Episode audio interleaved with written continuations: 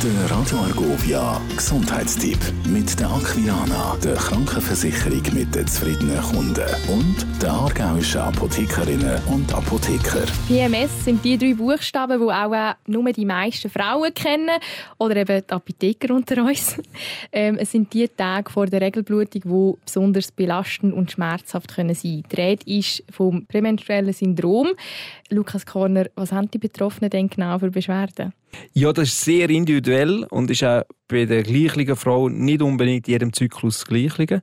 Prinzipiell sind es äh, die starken Unterleibsschmerzen, aber auch Muskel- und Kopfschmerzen, Verdauungsbeschwerden, die sogar übergehen bis zu den Schlafstörungen. Und weil es auch bei diesen paar Tagen einem auch sehr schlecht kann gehen, kann es zu Stimmungsschwankungen kommen und Gereiztheit, was das Umfeld merken lässt, dass die Frau gerade an etwas leidet. Warum gibt es denn das überhaupt? Es ist ja bevor eigentlich die Regelblutung einsetzt. Genau. Es ist nicht absolut äh, restlos geklärt, aber wir wissen, dass es sicher zu tun hat mit den weiblichen Geschlechtshormonen, weil wir sehen bei den Frauen, und dann die Mens nicht mehr haben, dass die das dann auch nicht mehr haben. Wir wissen also, dass die Hormone dort eine Rolle spielen und prinzipiell tut sich ja der weibliche Körper alle Monate wieder neu orientieren mit den Hormonen und dort wird es irgendwo die, die, die Störung drin haben, wenn ich dem so darf sagen, dass es eben zu diesen starken Beschwerden kann kommen Was hilft denn gegen PMS? Ja, es hängt immer davon ab, wie, wie stark das die Beschwerden sind und äh, wenn das sie auftreten treten.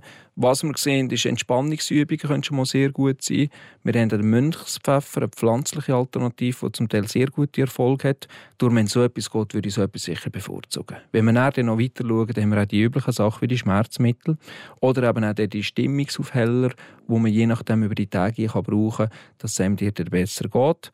Was wir auch sehen, hormonelle Verhütung, die den Eisprung verhindert, die haben auch sehr einen positiven Einfluss. Sonst kann man so etwas in Erwägung ziehen. Kann man auch vorbeugend etwas unternehmen? Ja, wenn wir die Ursachen nicht genau wissen, haben wir einfach die üblichen Sachen, wie zum Beispiel den Stress ein bisschen reduzieren, ein bisschen ausgeglichener leben.